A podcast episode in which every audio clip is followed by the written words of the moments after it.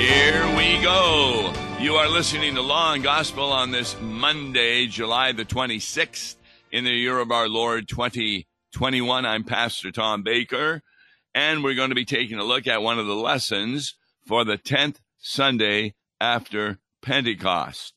And there are three lessons that are found. One is from Exodus 16, one is from Ephesians 4, and one is from John 6.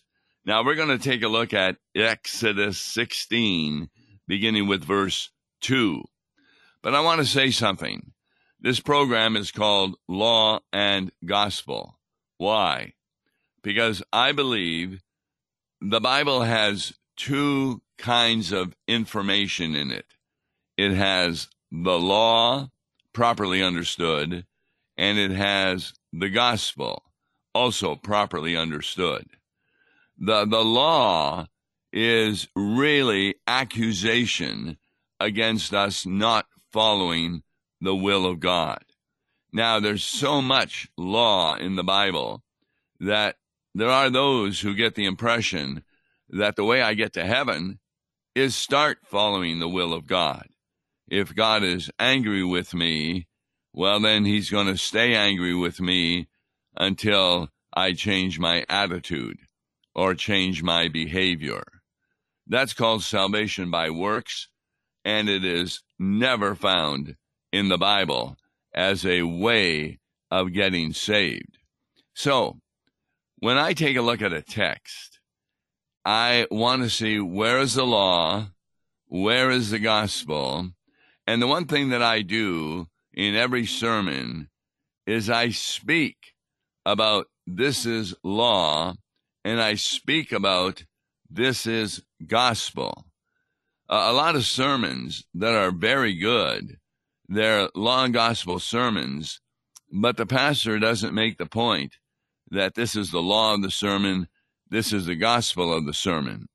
And so people don't really learn that when they go to the Bible, they're examining it and analyzing it from a law and gospel perspective because the law never saves us.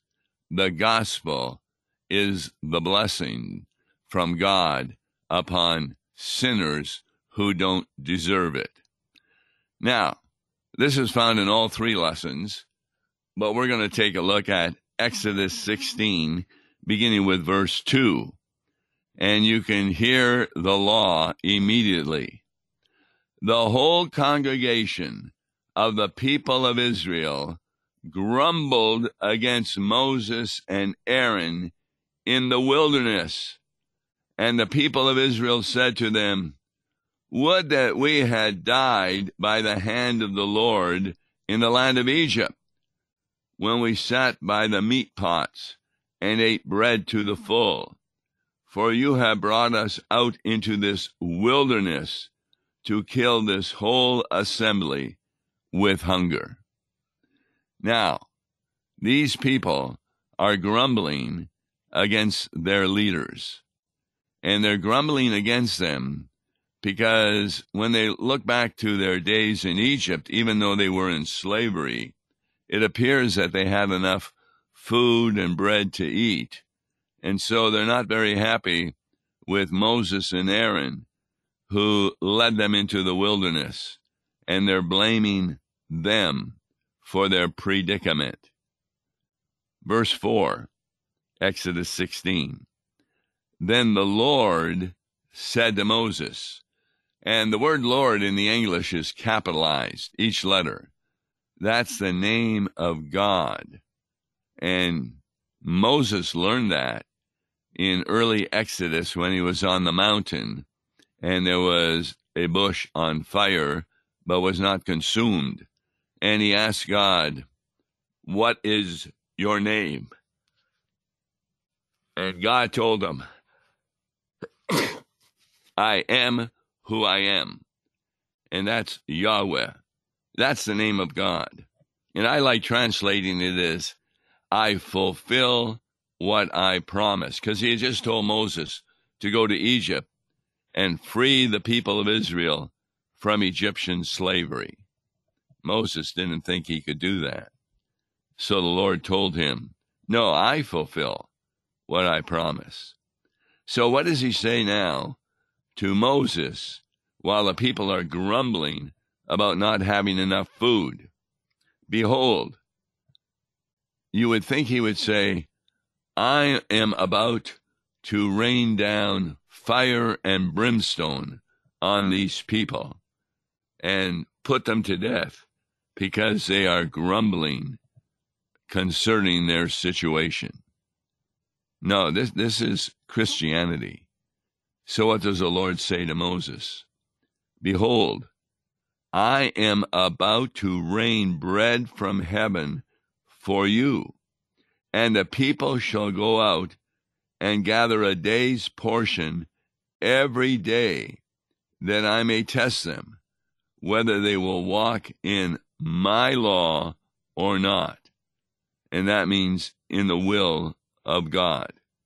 So he's already given directions that this bread is to be picked up each morning. But he goes on saying, on the sixth day, and that, of course, is the Sabbath. I'm sorry, that, of course, is Friday. When they prepare what they bring in, it will be twice as much as they gather daily. Now, what's the Lord saying? Well, we find out that when this manna falls, a people, they're so appreciative of it that on Monday and Tuesday and Wednesday, they take double amounts of what they need. So they take a double amount on Monday, but then on Tuesday morning, that extra amount that they took becomes rancid and they're unable to eat it. But they have Tuesdays that they can gather. And why on the sixth day, namely Friday, were they to pick up a double amount? Because God did a miracle that the double amount on Friday would not be rancid on Saturday because the manna would not fall on Saturday, and therefore they had to take a double amount on Friday. Well, you know what happened. Many people took double amounts early in the week, and when they finally got to Friday, they only took a single amount, and they had nothing to eat then on Saturday. This is the kind of people that God had as his chosen people, Israel, that they would not obey the will of the Lord. So, Moses and Aaron, verse 6, said to all the people of Israel, At evening you shall know that it was the Lord who brought you out of the land of Egypt. You see, it wasn't myself and Aaron. No, it was indeed the Lord. Now, they're going to make a point about that in a minute. And in the morning you shall see the glory of the Lord, because he has heard your grumbling against the Lord. Now, in every other religion, when people grumble against their God, their God somehow punishes them.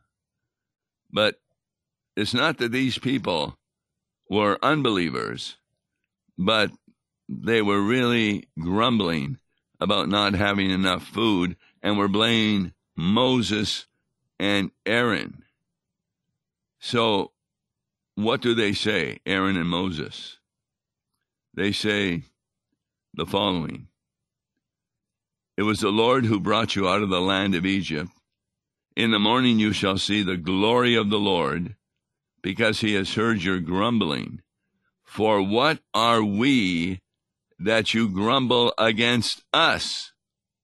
And Moses said, When the Lord gives you in the evening meat to eat, and in the morning bread to the full, because the Lord has heard your grumbling, that you grumble against him.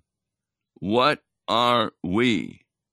And then, probably the most important statement in Exodus 16, verse 8 Your grumbling is not against us, but against the Lord.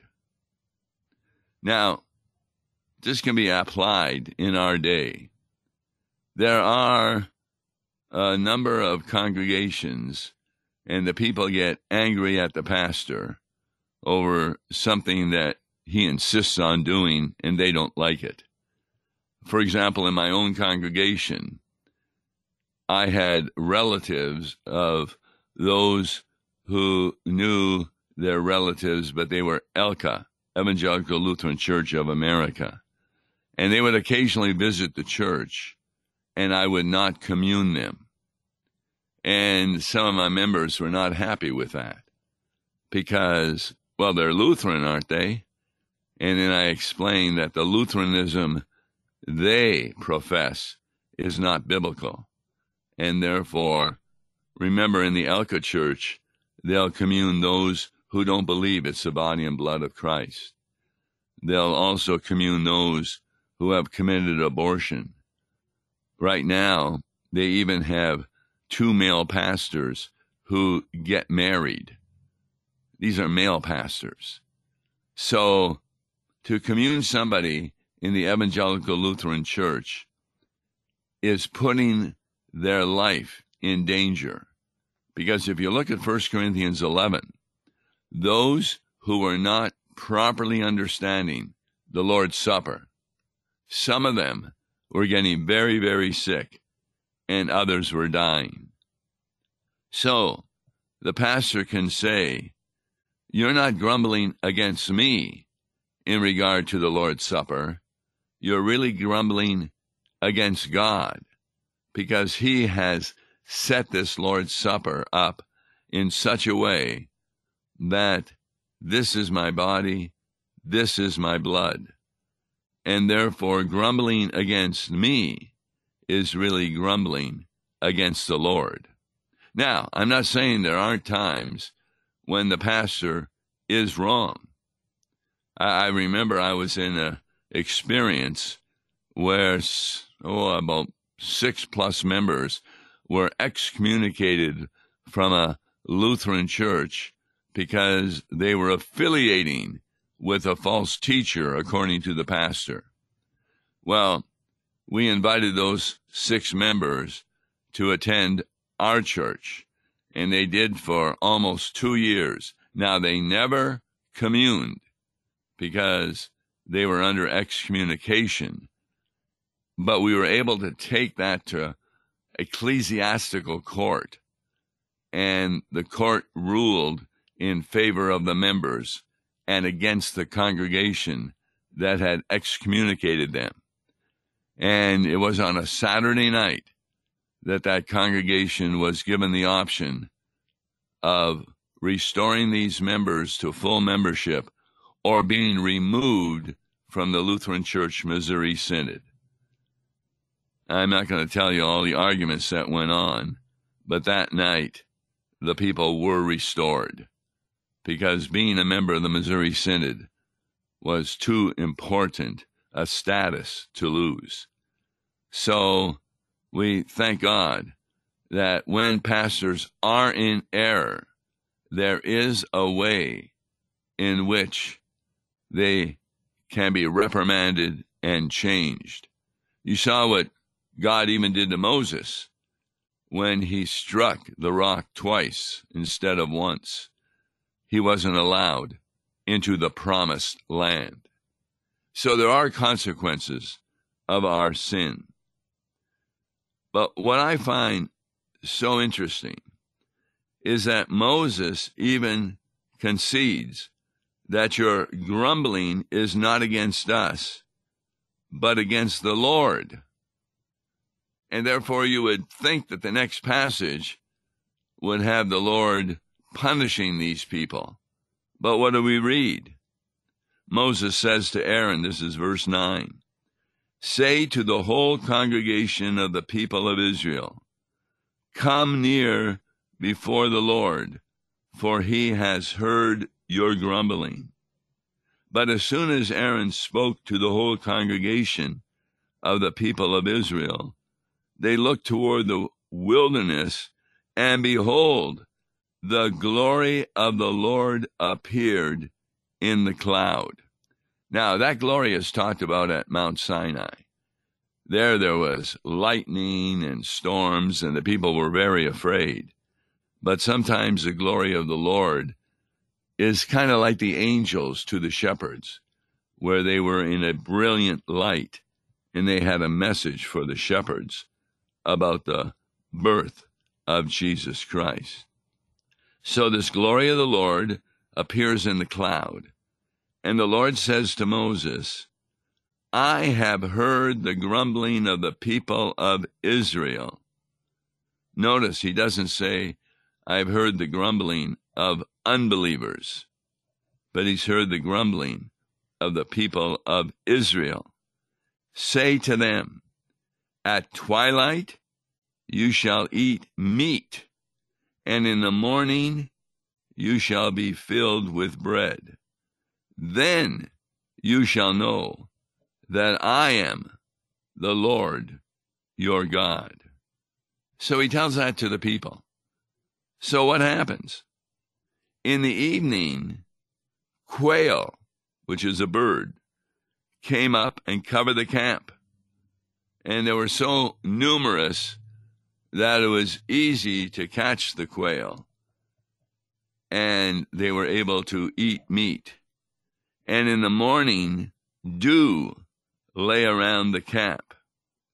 But when the dew had gone, there was on the face of the wilderness a fine flake like thing, fine as frost on the ground. When the people of Israel saw it, they said to one another, What is it? Now, there's the Hebrew word for what is it. And you know what that word is? It's manna. M A N N A. They don't know what it is. It's manna from the skies. For they did not know what it was. And Moses said to them, It is the bread that the Lord has given you to eat. Now, that's a very interesting passage in Exodus 16. There's no doubt law in it. And what's the main law that you want to make it clear to the people in the congregation? When you grumble against what is happening in your life, you're not just grumbling against maybe your boss or your spouse or your children or your neighbor. You're grumbling against God because He saw fit to put the situation that you're grumbling about in your life. But grumbling against God, that often happens with children.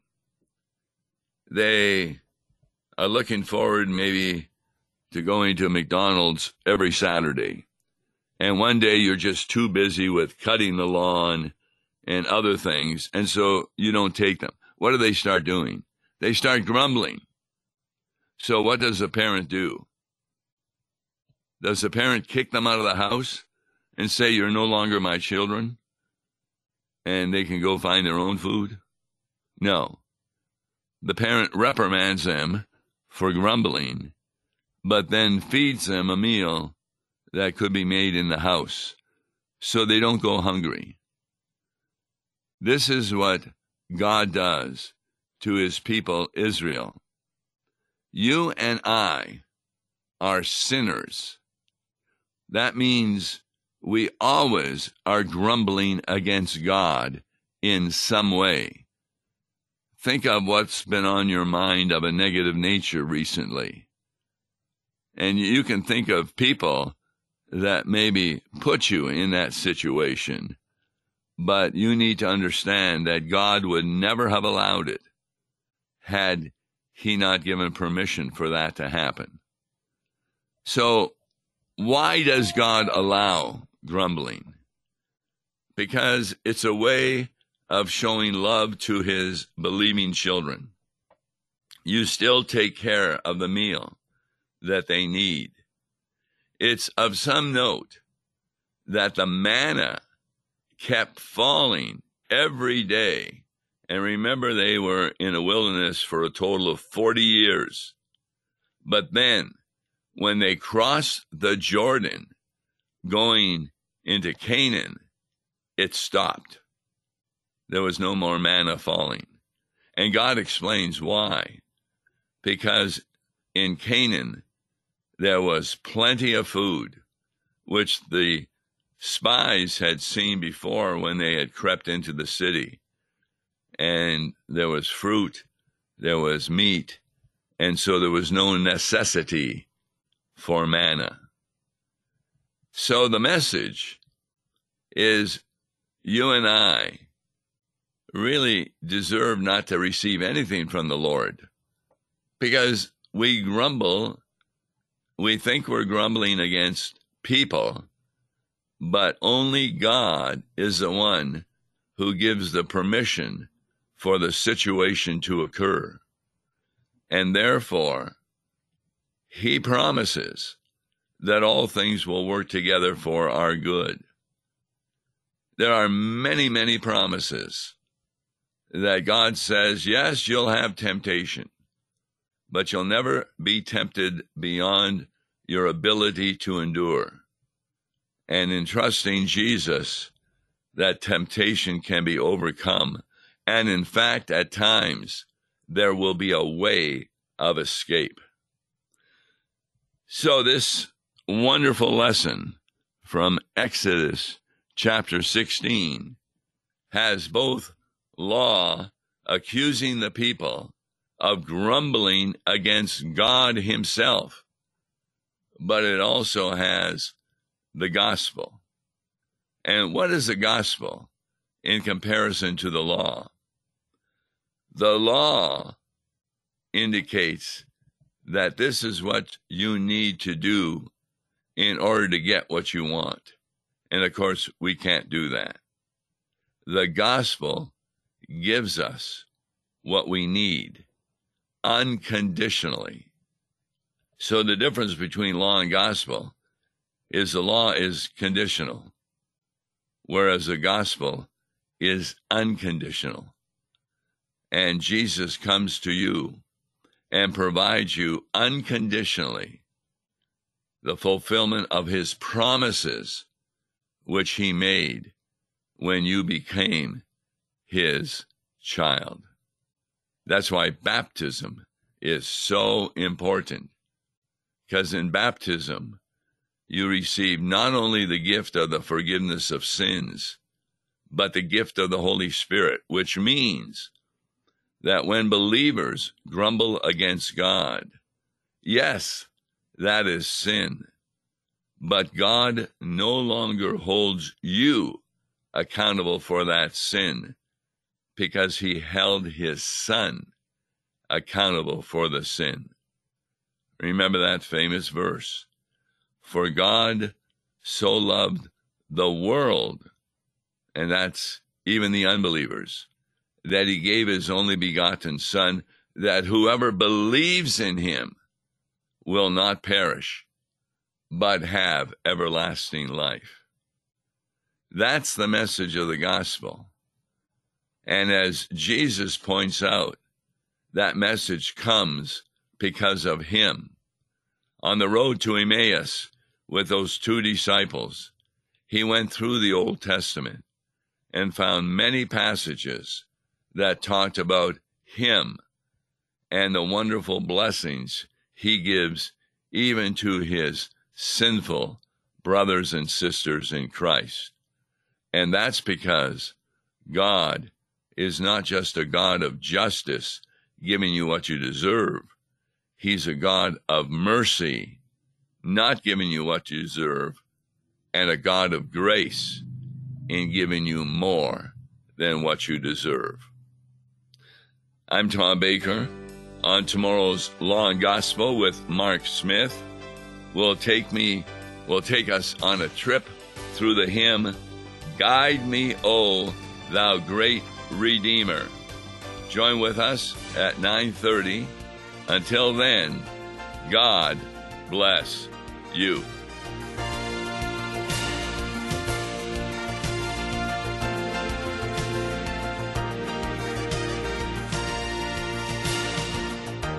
Listen to Law and Gospel each weekday morning at 9:30 on KFUO. For a tax-deductible gift to Law and Gospel, please make your check payable to Concordia Mission Society and mail it to Tom Baker, P.O. Box 28910, St. Louis, Missouri 63132. To give online, visit lawandgospel101.com or call toll free 1-877-267-1962.